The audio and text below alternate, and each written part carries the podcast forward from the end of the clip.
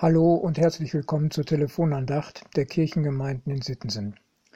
Schön, dass Sie dabei sind, liebe Hörerinnen und liebe Hörer, heute am Freitag, den 10. Dezember. Haben Sie auch schon mal was an den Nagel gehängt? Mit Sicherheit.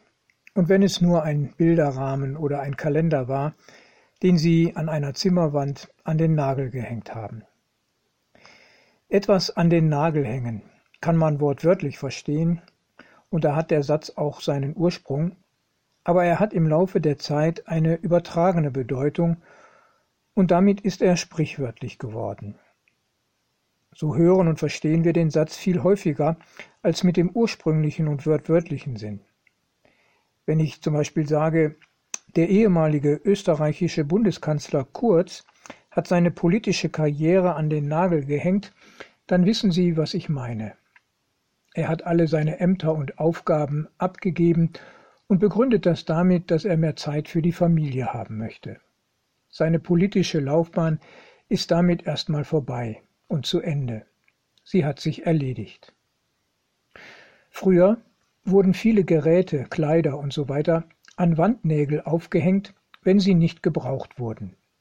Aus dieser Übung hat sich bereits im 15. Jahrhundert die heutige Bedeutung der Redensart entwickelt. Meist wird sie, wie in meinem Beispiel, verwendet bei Tätigkeiten, die man längere Zeit ausgeübt hat und die man nun aufgibt. Als Objekt kann dabei sowohl die Tätigkeit selbst genannt werden, also Job, Karriere und so weiter. Es kann aber auch ein typisches Werkzeug oder Arbeitsmittel sein, das die Tätigkeit verkörpert. Zum Beispiel die Gitarre oder Fußballschuhe an den Nagel hängen. Die bekannte Redensart könnte ihren Ursprung aber auch in der Bibel haben. Paulus spricht nämlich auch davon, dass etwas an den Nagel gehängt wird. Zum einen meint er das ganz wörtlich, wenn er von der Schuld der Menschen gegenüber Gott spricht und sagt, dass der Schuldbrief an den Nagel gehängt wurde. Zum anderen steckt darin aber auch die weitere Bedeutung, dass etwas erledigt und vorbei ist. Schuld ist damit vergeben. Das sagt uns der Lehrtext aus dem Neuen Testament für den heutigen Tag. Kolosser 2, Vers 14. Gott hat den Schuldbrief getilgt, der mit seinen Forderungen gegen uns war, und hat ihn aufgehoben und ans Kreuz geheftet.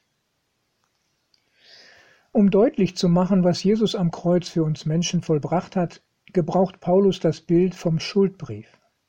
Er spricht nicht nur vom Gekreuzigten, der an unserer Stelle den Tod auf sich nimmt, um uns mit Gott zu versöhnen, sondern er sieht auch den Schuldbrief am Kreuz hängen.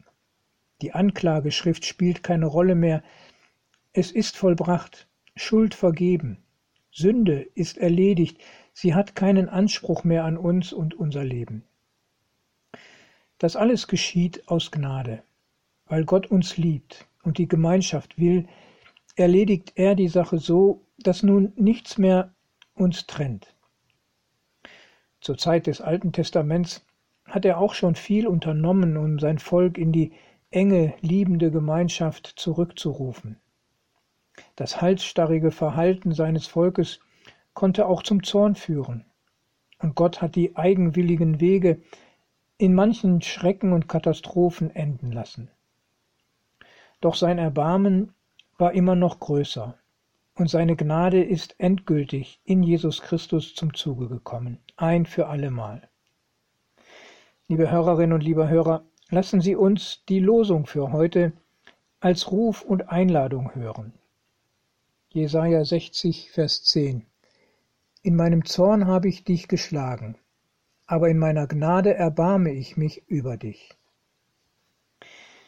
Ja, danke, guter Gott, für dein Erbarmen. Du bist gnädig und barmherzig. Deine Liebe hat kein Ende. Amen.